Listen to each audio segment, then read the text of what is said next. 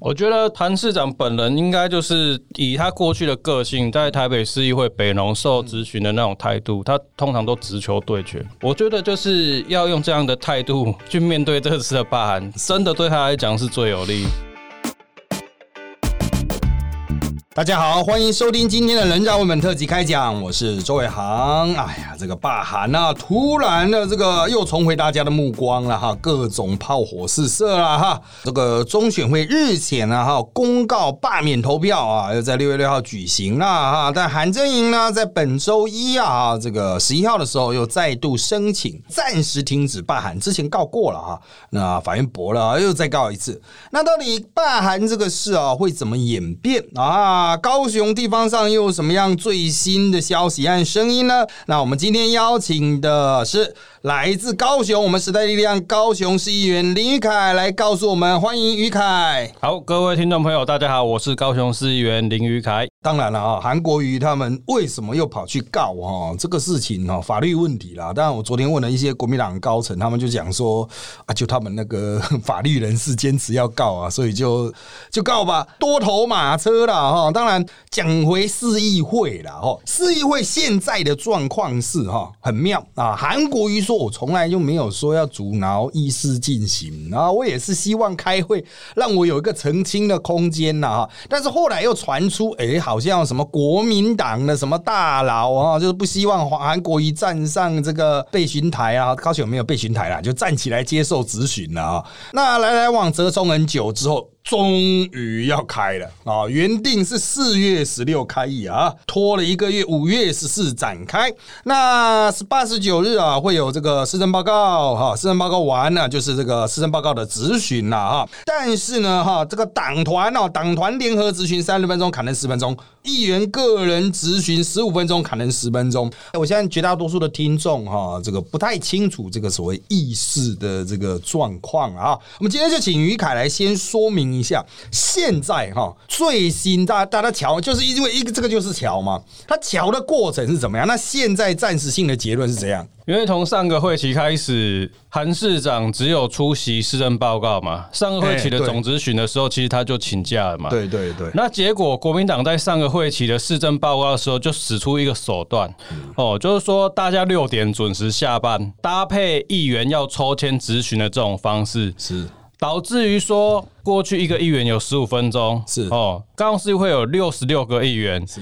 等于说，如果要完整的两天咨询，每个人都要问得到的话，你必须要到晚上九点才能够问得完。是，可是如果你在六点就喊卡的时候，嗯，代表说有二十几位议员。在市政咨询那两天是问不到韩国语的，是是。结果这个事情还真的发生了。对，那时候不是还换来换去吗？民进党还比较可以换吧？民进党让他们人多，他们有办法换嘛？那但是国民党，我们想说他们会不会礼让？嗯，因为毕竟他们就执政党嘛，他们就礼让给在野党这些议员来询问嘛。结果也没有嘛，国民党跑去卡位，黄少廷抽签签运还很好，一次抽到七个，他一个人帮国民党抽到七支签，都可以询问的签，是是是。那就后来导致说，就是包括我在内，很多议员就没有办法咨询嘛。是，然后是从那一天开始哦，之后的市议会就开始了走不一样的模式。是，然后到这个会期，本来要召开的两次临时会哦，也在国民党团的这个开议的第一天哦，就说提出要取消会议哦，第一次的临时会就这样不见了。对，然后第二次的临时会呢？是在开议的时候，在前一天哦的党团协商，哦把原本规划了一个礼拜的议程浓缩成一天啊，是好 啊，这个一天代表什么意思呢？就是市长会来报告，是报告完之后，议员没有咨询时间，是只有党团有咨询时间，所以才会搞到说。时代力量在这个党团咨询时间也没有时间，对啊，因为我们只有两席，没有三席，没有组成党团的这个条件嘛。那后来我们去才争取到说，能不能给我们我跟黄姐十分钟的时间？是是这样子演变过来的。那这一次的第三次的定期大会即将在诶下个礼拜一开始进行市政咨询嘛？是。那这一次的市政咨询又变成怎么样呢？哦，他就说好，你们每个人都要问，我就让你们每个人都问。哎。但是党团时间从三十分钟变成十分钟，是。议员的咨询时间从十五分钟变成十分钟，是。好，这样每个人都可以问，是，但是你的时间完全被缩水，那这就是从上个会期临时会到这次定期大会，整个议事规则都随人讲啦。对，已经不是随人讲的问题啊，是其他议会哦。我有问过其他议会，大家看是高雄怎么会搞成这样？就是已经开创了很多台湾地方自治的新格局，过去从来没有这个议会多数党是这样搞的哈。再怎么样，议会多数党也都会让在野党啊有一定的空间呢，会出现还要抽签排出议员咨询权利啦哦。这个是真的很难想象。当然，我们不能否认啊，像苗栗那种也可能会有类似的状况啊。不过过去那种地方都是一谈和气嘛，可高雄长期都有执政在野党啊，不管谁大谁小都有冲突心态，会出现这种状况，的确是循环。一般正常议会，我先讲正常版。市长开议的时候来报告我做了什么事情，然后大家会问他先问第一轮，然后呢，接了隔一段时间之后会有一个所谓市政总咨询，他还会有部门咨询，所以还会有咨询的时间。那这一次哈，高雄先因为疫情拖一个月，那当然其他议会都不管你啊，不怕你四月多都开了，好，高雄先拖一个月啊，定期会先拖一个月，这一拖哦，原则上韩国瑜哈，除非六月六号存活，否则他后面的总咨询也没有了嘛。就现在的议程看来是六月六号他活不过去，总咨询就博啊哦，所以这就是变成说，大家为什么会很在意前面的这一块的这个市长的施政报告的咨询？因为其实，在别的议会哈，这个只是一碟小菜，因为后面还有大的总咨询嘛。我以为你问二三十分钟，可是高雄这种东西，从这个第三届直辖市议会到现在，这个好像是不存在。你有第一个会期有问过吗？第一个会期有问过总咨询，哎，我是五月二十号问的，哎，是，也就是五月二十号那。那天之后，我一直到现在为止 都没有当过市长。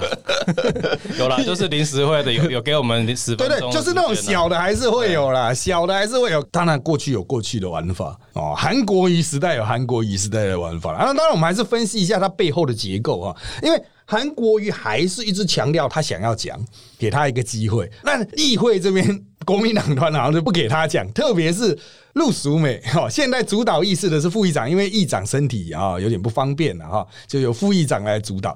那就于凯的观察，你认为他背后到底真正的动力是怎么样？为什么会搞成这么奇怪的状况？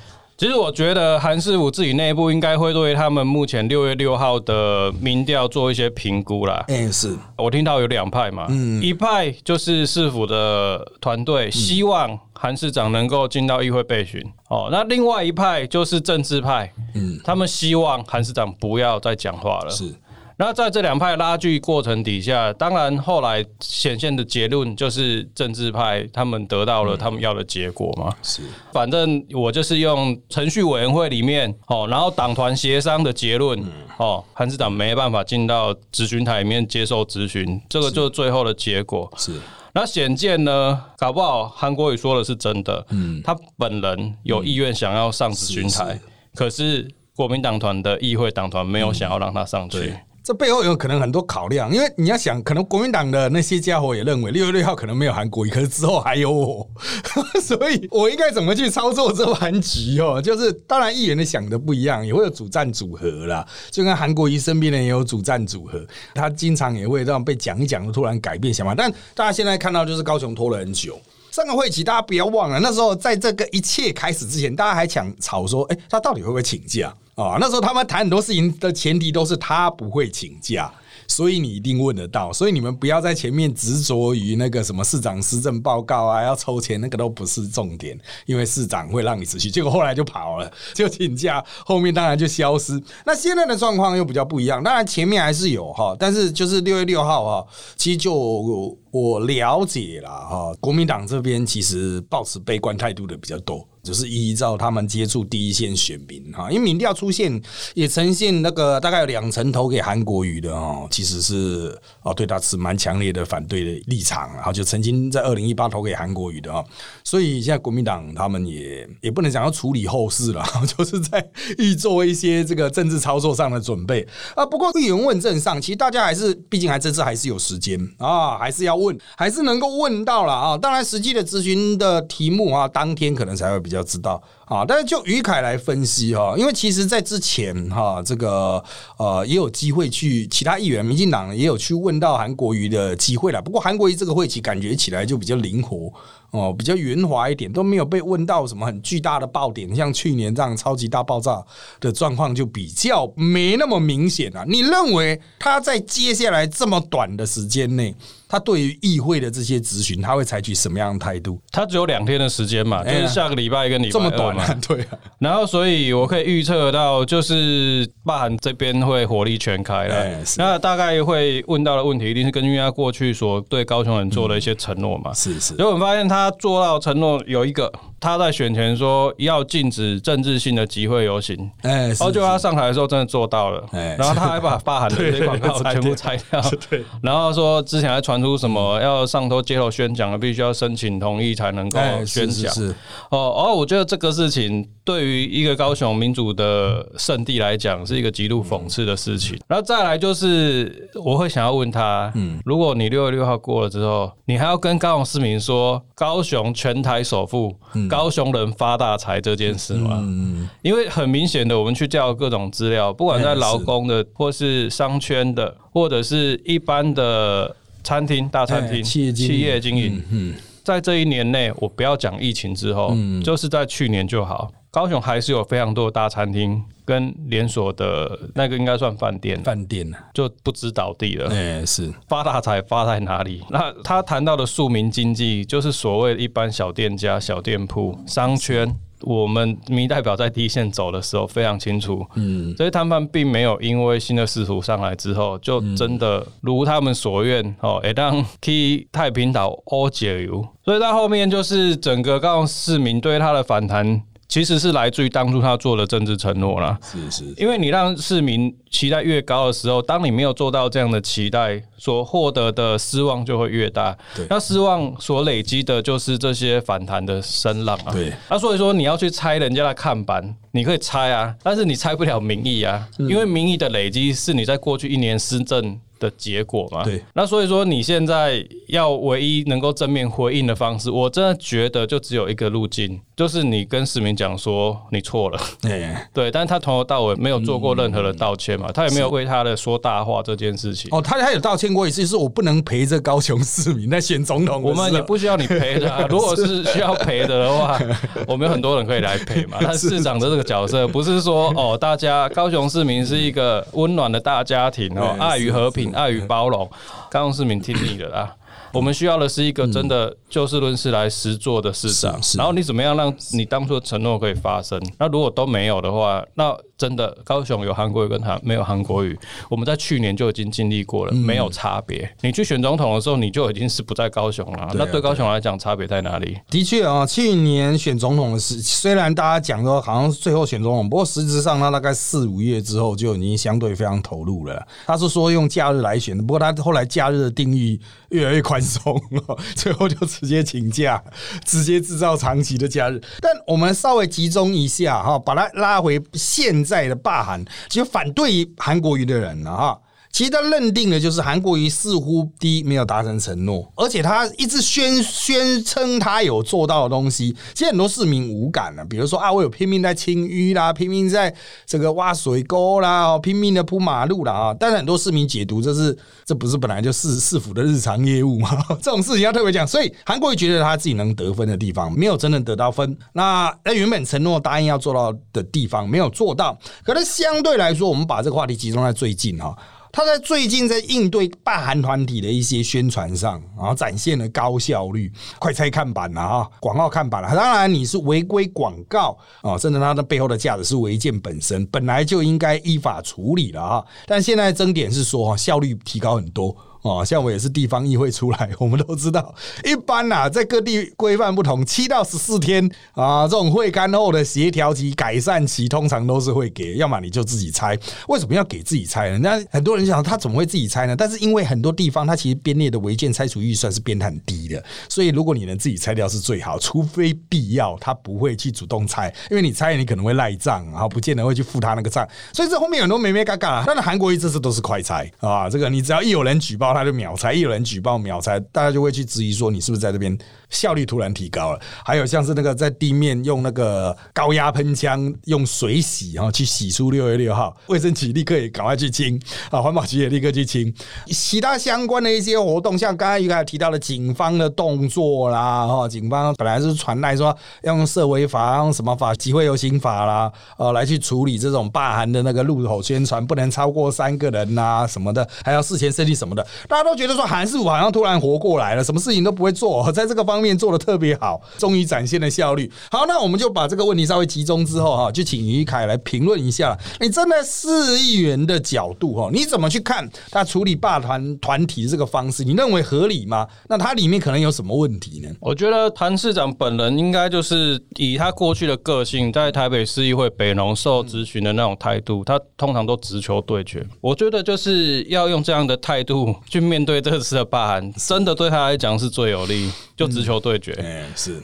那直球对决，那就要看你投出的是什么球嘛。对 对，那你过去在高雄市所做的这些事情，就是现在你能够直球对决做出来的力量。你也可以去强化说，我真的就是把整个高雄的哪些路都弄得很平啊。哦，我我真的是花了很多功夫把。第二预备金用掉八成，就是都用在清淤上面啊，这些事情都可以拿出来讲啊。嗯，但是高雄市民他一样会对你有这样的疑问嘛？嗯，哦，你当初跟我们讲说你要去选总统，哦，是因为我要前进中央，哦，才能贡献高雄。那现在市民就要问你啦，你已经。没有前进中央了，那你现在用什么来守卫高雄？你当初就是说，因为高雄让你动弹不得，你一定要进中央才能够有足够资源来落实你的四个一。哪四个一？大家还记得吗？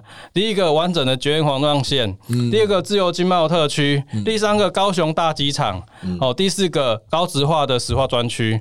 好，我先不讲后面那三个，后面那三个可能真的要中央层级，它才有资源来做。那我们讲捷运环状线就好了。请问现在轻轨本来说要环状轻轨，现在我们有半圆形了吗？嗯，也没有，也没有啊。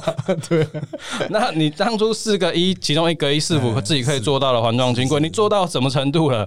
那市民就要问嘛。嗯，那你既然没有办法跟大家回答这些事情，那你又说我要前进中央，我才能够获得足够的资源。但是你在高雄的时候，你有资源你也不做啊。对啊，这不是高雄市民对你最大的疑问吗？不过他是不在了，不在等于不错，就是会有一些连连带逻辑性问题。当然，于凯有提到，哎，青玉大花了很多钱哦。不过最近有人在质疑那个幸福川吧，就爱河的支流啊。我上次看到他已经很久以前，因为我很少下去高雄哦。那时候看起来状况就。不能说是好，那当然很多人会质疑说，哈，就是你对于这个爱河及其支流的沿线的整治啊，其态度上啊，好像也没有特别的积极的，讲好听是没有特别积极的。那就你，因为这是你选区嘛，啊，你你对他在这一方面，这个还算表面功夫，你觉得他这种表面功夫是真的有做出一些东西吗？还是连表面功夫都有点做不到位？因为他做的表面也真的很表面，是 怎么说呢？就从过去去年。这个时间点最热的时候是登革热的，对。那大家不知道有没有印象？他做了什么事情？他就爬上树嘛，然后说要把树上面的洞都填起来嘛。哎，是哦。结果接下来他又做了什么事情？接下来就是七九大水灾。嗯嗯。七九大水灾的时候，大家记得他做了什么事情吗？他就是把那个地下室淹水的水捧起来啊，对，闻了一下，哎，看有没有油脂的味道。对。然后他去登革热视察也一样，把水拿起来闻，看有没有漂白水的味道。是。所以我觉得哈，不管再怎么讲，他要做表面功夫，他也要做到位。但是这些事情在媒体的版面上面看起来就是非常不专业。啊，你一个市长，你用这种方式在处理市政的话，市民怎么对你会有信心？这些事情一般市民都觉得啊，熊喊嘛，对不对？这很老派的作秀方法，亲吻大地类型。好，那那你说幸福川这个东西，它其实在过去啦，我们其实就有那个爱河的青鱼船在青鱼啦。我们曾经就是买过三条铺气船啦，嗯，哎，然后就在在爱河这边跑跑跑，然后跑到大概是二零一七的时候，这三条船就是年限到了，我们就让它报废。那时候其实我们有提过质疑，哦，就是说它其实应该还可以工作，啊，为什么那么贵的船就让它报废？嗯，哦，然后后来爱河清淤就变成人工手工在抄那个网子，在捞垃圾啊，或是浮山来的这些杂质这样。但是爱河这个清淤这个工作，它它是例行性的工作，对，不是因为韩国也上来才有的工作，这必须要强调。每年都有编预算在做，如果这些事情不做的话，我们那条幸福川爱河有一条支流在幸福川，在我选区，嗯嗯，它就是固定都会有那个臭味，嗯，对，就是离离市区核心比较近了。那我们要问的是，对，既然你说高雄人要幸福，嗯。那幸福川的愿景是什么？嗯，绝对不会是只有在河面上面打捞垃圾跟青鱼而已。对，我们要的是那个整体的意向。嘿，你到底要怎么样让幸福川变成哎外国人、外地的观光客来，我就可以在这条河川上面像外国一样，我到呃阿姆斯特丹，我就在运河旁边，我就预约导览，就现场就人就会来帮我导览荷兰这边的过去的历史，然后阿姆斯特丹运河经过什么样的整治，然后它过去的一些呃事情故事。但是高雄一直以来，我们连进到火车站旁边的商圈都没有指标啊。那你要说商圈发大财、庶民经济，根本就骗人的嘛。因为你根本连来高雄的人都不知道火车站旁边有四个商圈这件事情，我在市议会不知道跟他提了 N 遍了。嗯嗯。结果呢，今年度编的预算是韩世福自己编的。嗯。高雄二十八个商圈，一年大家可以猜猜看有多少钱？四百万。一个商圈分不到二十万呢。是。台北呢，一年是一千八百万，因为首都直辖市跟哦，我不是要占南北，但是我们就是来比较嘛。嗯。他们一年三十几个商圈，一千八百万。高雄二十九个商圈，一年四百万。你说这个要谈庶民经济，我觉得都没有实际上面在做啊。高雄市火车站前面啊，因为它不断施工的关系啊。加上交通移动节点，有些是转成左营或从捷运走，它的确是有蛮明显的没落现象。对，如何振兴？你不能说啊，直接跳到六合。虽然人类还在人类步行范围内，但是其实它呢有一个传统的商圈，然后它是有学生聚集的商圈呢。其实这样慢慢算的，人家不是说站前的一堆有历史的店都陆陆续续倒掉嘛？啊，其实高雄人自己会蛮有感的啦。我想哈，因为那个是大家毕竟高雄在地人还是会经过的地方，他自己会去看到商圈的龙窟嘛。不过这个回到霸韩。那这个议题上啊，哈，因为拜韩呢，这个经常变成一个全国性的议题，因为他选刚选完总统，他是全国知名度的人，所以要不要罢免韩国瑜啊，对全国民众都关心。但真正有投票权呢，其实还集中在高雄市民呐。那现在大家的讨论的主题很多了，比如说各家报纸都会在最后期限前啊，会出各式各样的民调。这些民调当然乍看之下说，哎，什么好像支持罢免的过半啊什么的哈。但罢免其实一个很简单的要素啦，就是同意罢免。票超过这个选举人总数的四分之一，还有五十八万票，五十七万多了，五十八万票是够啊，但是不够安全啊，因为可能下个雨啦，突然来一个台风，因为台风一个礼拜前也可能出现，可能会因为因一些因素而有变动啊。那那各家都有所谓的估票啦，有的是估的很乐观，然后我看有些民进党人是超级乐观的，但是也有人持比较悲观的态度啊。他认为好像观察高雄民众，好像有人认为说啊，算了，饶他一命了，反正他不要出来闹就好了，他低调一点就好。可是最近好像不太低调，好，就于凯在地哈，在地的观察，在选区内部的观察，你认为啊，选区上面的民情罢免的局势大概是怎么样？那六月六号前还会不会有什么样特别的变数呢？一开始我们觉得可能会影响到投票意愿的是疫情的严重性。哦，那时候大概在三月底四月初评估的时候，就是疫情会是一个重要的变数。但是现在我们已经连续三十二天没有本土性的案例了嘛，哦，所以我觉得疫情应该是有趋缓的那个迹象。是。那到六月六号投票这一天，其实疫情的影响应该是已经相对小了。是。那现在就是看说市民会不会。愿意在那一天投票。是。那依据民调来讲了哈，就是说大概五成六要同意罢免嘛，是而实际上面会出来投票的大概是三成二到三成五左右，是。那这个数字大概就是六十万到七十五万之间呐，是。那如果是六十万到七十五万之间，你如果拉高标的话，七十五万好了，哦，它就是离五十八万有一个超过的标准。是。那如果是低标六十万，这相当接近，相当接近的。对。哦，所以说大家不要觉得，对，特别是外地回去投票的很多人，其实有一些民进党他会担心，特别是罢韩的。我看 v k 他们有些人是担心呐，就是大家都觉得啊，这个感觉韩国已死定了，然后想算了就不回去啊。虽然那个票数就只有几千票，可是刚才就讲嘛，如果是六十万，离离五十八万很近了。对。两万票哦，你是抽掉几千票会出人命的，好，所以这个哦还是有变数了啊，我们还是要强调有变数，即便他最近有蛮多的事件这种拉高哈，这个罢韩的这个。议题的矛盾性、对立性又变回蓝绿对决了，蓝绿双方又又都站出来啊！所以我们就来看啊，莱西兄这个突然开炮了哈，就是平地一声雷啊！这个本来国民党呢还觉得说，哎，某种程度可以低调了，投票率一低啊，真的就低低的这样过去了啊。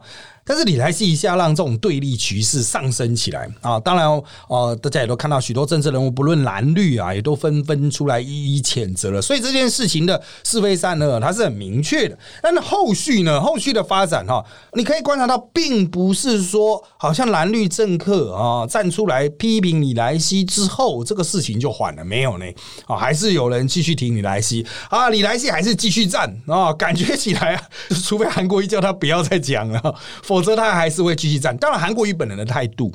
对这个事情的态度也有点暧昧，他有谴责，可是他的谴责里面原则上都不提李莱西啊，他都是同时提啊罢免方啊反罢免呐哈，他都是尽量这个绕过了这个专有名词啊，特定个人从一个很宽的角度来嚷了哈。那当然了，李莱西还是以这个反年改之名嘛。那我们于凯哈原来也是公园改革的里面呢，蛮具代表性的人物。你怎么看啊？这个李莱西啊，现在的这个他这个发言现在的状况，还有你认为啊啊？这个相关的这些公务员的这些团体啊，民团哈，是不是应该来做出一些具体的回应呢？其实我觉得，就是整个台湾哦，被公务人员协会代表公务员这件事情，哎，是，我就相当很多人就不认同了啦。对。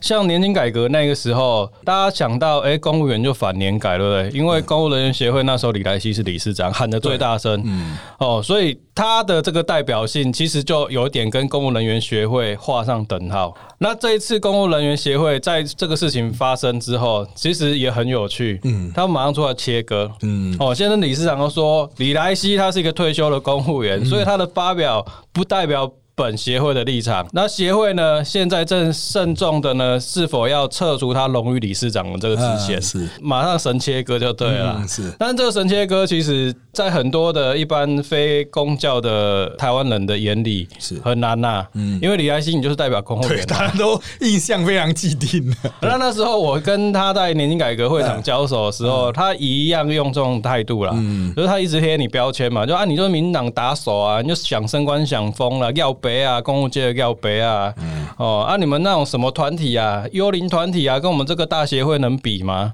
他就是用这种团体就阻止人家发言，这非常反民主的行为啊。那也亏他其实是以前陈局在劳动委员会时代的得力助手，推动那个劳劳退薪资的重要推手。我觉得他非常的反制的部分，就是他既然推过劳退薪资，他也非常理解为什么劳保要做改革，劳退要推薪资，这套玩法，这套新的改革，其实在年龄改革是一模一样的事情，对，只是。套到他自己身上，他就觉得啊，我是被改革者。哦，所以我有要带着大家来反抗。哦，然后就是你们这些政府都不公不义啊，然后就是呃，携着那个民进党的这个绿区哦，这些民意，他是 霸凌公务员什么的。但是其实他这些发言哦，在当时就已经引起了双方非常严重的对立，因为年金改革它是一个非常专业而且需要财务规划。这些事情来好好讨论，是，但他不是，他就是煽动情绪，反正他就是不要改就对，他就是情绪性的发言。对，然后情绪发言这件事情，我当当时我都想说啊，反正这些人是真的是在利害关系人里面呢，哎，他他真真的是会受到一些权益的影响，所以他们讲他们心声，我认同。但是没有想到这一次，本来韩国语罢韩的这件事情，其实看起来我不知道为什么李莱西在里面会有一个角色存在，是，哎，结果他还真的进来拆开，哎，还在关键时刻补上重重的一。脚我不知道他到底是出来哦是要拯救韩国语的，还是让韩国语掉到更水深火热的场景里面去？看起来是后面，对，是后者。因为他一出来之后，马上哦，本来大家好像就高雄人现在在热火头上面，就他讲这句话，变成全台湾人又开始关注高雄的事情，媒体又来了。对对，其实婉玉的发言是针对罢韩嘛，他其实里面韩粉骂了四天，然后李来熙才跳出来，所以我认为他是，其实我们圈内人也都认。为啊，他就是要收割韩粉了。国民党人自己的叛徒也是，巧心也就是也是这样叛徒，他就是想把韩粉变李粉啊。那之后要做什么再说，因为他这个公务员年改的战场没了嘛啊，他可能想要另另起炉灶了哈，所以他当然不会退啊，就是在这一波浪头，他就是给你恶搞到底哈。你国民党开除我随便你啊，我都不怕，他比较怕的是韩国瑜了。啊，韩国瑜现在是比较怕，你看他回应真的是很难回应，因为他回应的不只是李来西哦，还是有很多韩粉认同李来西。那韩粉会认同李来西，就是因为李来西站出来反霸韩哦，所以这个背后的逻辑关系哦，就会觉得说啊，这个韩粉会解读说啊，李来西就是为了你壮烈牺牲啊，你不可以切割他。可是韩国瑜现在哦，就是要怎么办？不知道该怎么办，他只能说啊，一直强调说啊，不要这个涉及家人啊，怎么样哈？不过就我们的了解了哈，其实不管投票结果怎么样啊，韩国瑜自己的团队里面可能都在准备六月六号以后的一些撤退的事宜，呃，如何转进呢？这个是就我们侧面了解了。就是当然你可以讲到，就是把所有的雨雨天备案都想好啊，万一过关那就阿弥陀佛，没有过关就大家各谋出路了哈。那我们来谈一下哈，罢韩之后的局。势，因为现在大家就像今天嘛，哈，这个只要是上班日，看到陈其迈，陈其迈都很尴尬哦。就是如果他很快的。呃，在这一次五二零新格又是副院长，然后副院长之后，很快六月六号又被跳出来选市长，他就有点尴尬了。那当然，呃，这个各政党也都有自己的算盘啊。时代力量可能是不推了，就陈其迈的话支持陈其迈，不是陈其迈就再看看啊。那民进党呢，这当然原则上就是没有变数，就陈其迈啊。但如果陈其迈本人不要啊，因为我有听到绿营的媒体人讲说，陈其迈有点觉得副院长比较好。不见得会移去了，加上防疫嘛，需要他这种医学专业哈，在那个承建人哈，可能转向其他跑道的时候，好，所以有很多没没嘎嘎了哈。那就于凯你自己的观察，你认为哈，国民党哈，还有包括民进党在地方上哈，对于接下来如果韩国瑜被罢掉之后。这个市长会有谁出来补选这件事情？你有什么样的看法？还有观察？这个其实我们就是有点像是第三方了，我们可能态度是稍微超然了一点，因为这一局我们大概不会参。嗯，对。那我我认为就是奇迈回来的机会应该是蛮高的。对。那国民党那边，他不管推谁出来迎战，就是一个收拾残局的局面嘛。那之前就想说，呃，李世川，哦，那时候韩国也去选总统的时候，他的呼声最高。哦，总统选上了，高雄市长谁还补选？就李世川嘛。哦，那其实李世川，哦，坦白讲，在整个韩世福的内阁团队里面，他的评价是不错的。嗯，哎，因为他的确是在工程方面，他有他的硬底子。他真的就是两大政策的实践者嘛？路平，哎，对，水沟通，嗯，我都是在他手下完成的嘛。那所以他的确有可能是国民党会想要拱的对象了，但是。他本人我觉得意愿应该不高。对，就我们了解哦，他好像连户籍都没签，但他没跟大家讲。那国民党会不 会推谁这件事情，我觉得好像高雄的也不是很关心。啊，对啊，因为其实没有，就是牺牲打，你知道，这个其实就是要有一个人出来止血啊。国民党那个虽然你总不能又推跟韩国一调性很像啊，那国民党大概 三十年没办法在高雄回来，所以要有一个人出来止血，可能推跟现在党中央调性比较接近的。可能在地的学者啦，或者正二代，挑一个形象不错，但是位阶不到那个程度啦。就是让他出来亮个相啊，指个血啊，这个稍微喊个煞停，让那个国民党的票愿意投出来，再给一次机会，这样至少先稳住基本盘嘛。有点类似像当年黄俊英的那种感觉，就是哎，先先稳个基本盘这样子啊，搞不好还有另一个之后会有突破的机会了哈。那那这再一个蛮大的这个特色啦，那时代力量啊，这主席是讲说应该是不会参与了哈，就是原则上看其脉。但是呢，民众党很积极的，像那张其禄，他是原本就负责经营。他原来是中山大学那边的嘛，啊，他原本就负责经营高雄，然后他们又把蔡壁如的户籍移过去了，就是做某种程度的调度预备哈。大家对于他们的动向哈，也都很关注了。像最近他们又开始在跟亲民党开始互相放话。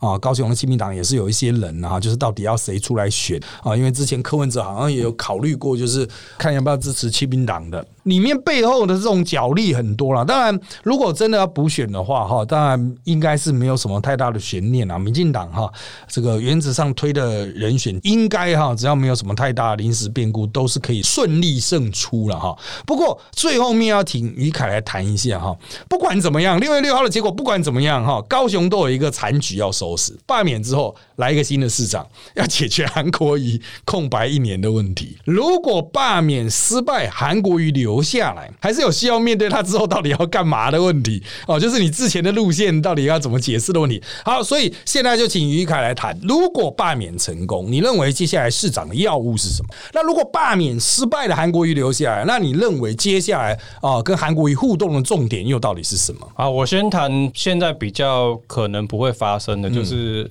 罢免没有过，韩国瑜留下来了。嗯。那韩国瑜留下来，就代表你在这个任期当中，你不能够再提罢免案，他一定会做满四年。做满了。那做满四年的时候，这个时候我们就要回头想说，高雄到底需要的是什么嘛？是。假设第一个问题，如果他罢韩成功了，那可能接下来就是又回到民进党执政，是两个人一面对一样的问题。是。现在防疫的过程当中，大家都会忽略掉一件事情，是就是经济衰退这件事，因为民众的这个注意的焦点还在防疫身上。对。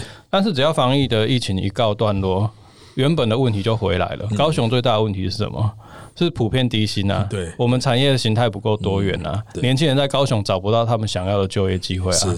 然后人口一直外流啊，难道未来高雄就要被定位成以前是工业城市，未来会不会变长照城？嗯，就是留在这边都老人家。是这个事情是高雄未来一定要解决的事情。是，而不管你是哪一个市长，你都会面对这个事情。那韩国特别是他曾经提过，他希望可以找回北漂青年。他那时候选举的时候，甚至还在台北车站鼓励大家回家投票，因为他要北漂组回家。对，但是看起来最后结果是他自己跑去北漂选。总统嘛，这些北漂的还在北漂，然后甚至原本在高雄年轻人继续在高雄找不到好的就业跟创业机会。我举一下最近的例子，最近的例子就是疫情来之后受创最严重的是观光产业，观光产业里面有很多是青年旅宿。嗯，高雄在二零一七的时候推了一个叫做城市的文化特区，城市特区就是。让民宿跟这些背包客栈有合法化的机会，嗯是，所以后来高雄市的市中心成立了一些由青年去做的背包客栈跟青年旅宿，但是这一波疫情冲击非常严重，但是市府没有给任何援助啊。他们在申请贷款的时候，包含去跟高雄银行申请的时候，能够核贷的金额都是五十到八十万的水准。嗯，你这样子，你要他们怎么度过这一段时间？对，那这些事情就是最基本盘的事情，你都没有顾到的话，那你要谈什么叫做青年能够落地高雄，北漂要回？回高雄家乡这个事情太困难了，是未来一定要解决的是这个区块的问题。还有就是我们的青年要创业的时候，房租、店租高到占他们固定成本的四成以上。嗯，啊，这个情况底下，如果他们的生意短时间做不起来，他马上被房租压垮。对。那我已经在议会听过很多次了。你要怎么样去让那个空屋愿意释出，空店愿意低价承租？是这些资本家投资房地产的人，他就是要把房子抓在手里面。我就是宁愿不租你，我也要房价租金拉那么高，对他没差。可是对创业的青年来讲，差别非常大。那这些他如果没有办法解决，后面市场没有办法解决的话，那刚好年轻人回不来，你一样面对就是过去的问题。对，啊，那那新的如果韩国瑜被拉掉了，你觉得这个市长新的市长不管是谁啊，这个新的市长他要做些什么啊？除了你刚才讲的这个，也是不管他怎么样，都是一个局，还是要收拾新的。如果是民进党，哎，像陈其迈他又回来了啊啊，那他可能还是会去做他之前的政见了。但韩国瑜毕竟还是空了一年多了，有些人认为他这一年多浪费，让高雄错过了某种成绩之前施政的那种格局了。那你认为，如果是换了一个新的市长，还有什么是他可以去做的部分？首先哈，就是高雄过去其实硬体建设铺陈都已经完备了，哎，特别是在亚洲新湾。区高雄港口附近的差不多，旗津盐城区、鼓山区，嗯，他们其实就是未来高雄发展的一个重点。哎，是。当然，陈其迈他那时候有喊出一个就是软体科技嘛，嗯，哦，那软科其实现在高雄已经存在了，只是软科里面进驻的厂商并不是软体业，这个可能大家不知道，嗯它里面有很多进驻的厂商是公家单位，哦，是报关行，是港务公司，在港边是吧？他根本就 没有那么多资讯公司在里面，是是是。那你要让高雄有新的产业转型的机会，提供多元化的产业就业机会，那就是一定要把软软体这些拉上。来，嗯，高雄有非常大的优势，就是我们的生活费便宜。然后第二个，我们房租相对台北来讲便宜，天气又常常晴天，不会下雨。是我问过工程师，这些对他们来讲都是非常有利的优势。他们缺的只是一个。应该说两个哦。你怎样让这些年轻的工程师，他们的小孩子有一个安全的地方、评价的地方可以送托？嗯。第二个，他们平常要跟业界互相交流的时候，有没有一个固定的平台，由政府免费来提供？哦，让这些人才能够有交流的机会。他们在北部有非常多的机会可以去跳槽，嗯，因为大家都知道谁在哪里，对，平常就有在交流。但是在高雄很少，我们没有像中研院这种 Hack Zone 大型的骇客松，这个在高雄很少见。但是高雄的。呃，软体的平台社群，据我所知也有很大的，嗯，有一千五百人的社群，嗯，的这种软体工程师的交流会。但是高雄一直没有在好好的推这些人，能够在高雄去创业也好，然后找到他们自己的产业群聚也好，嗯，我觉得这个是未来高雄需要的东西。好，那当然了哈，不管这个接下来的局势为何啊，高雄的确都还有一些蛮实务的政策问题，这之前政治问题哈，在韩国瑜。二零一八九月串起之后，高雄就真的哈太集中于政治了哈，整整一年半的时间都这样。啊，这个将近两年时间就这样一路空转的，就这样转过来了啊。那当然也是有点可惜了啊。不管怎么样啊，罢免啊，六月六号会有一个结果，高雄也应该要定下来来解决，不管是经济啦，还有大家实物发展上的问题。那我们今天的节目也大概到这一边，那我们一样是要谢谢大家收听我们的人造文本特辑开讲了。那现在我们在各大 podcast 收听平台，像 Sound A P P，还有 Apple Podcast、Spotify 都可以听得到我们节目，欢迎大家订阅阅。留言给我们五颗星，那我们就下次再见喽，拜拜，拜拜。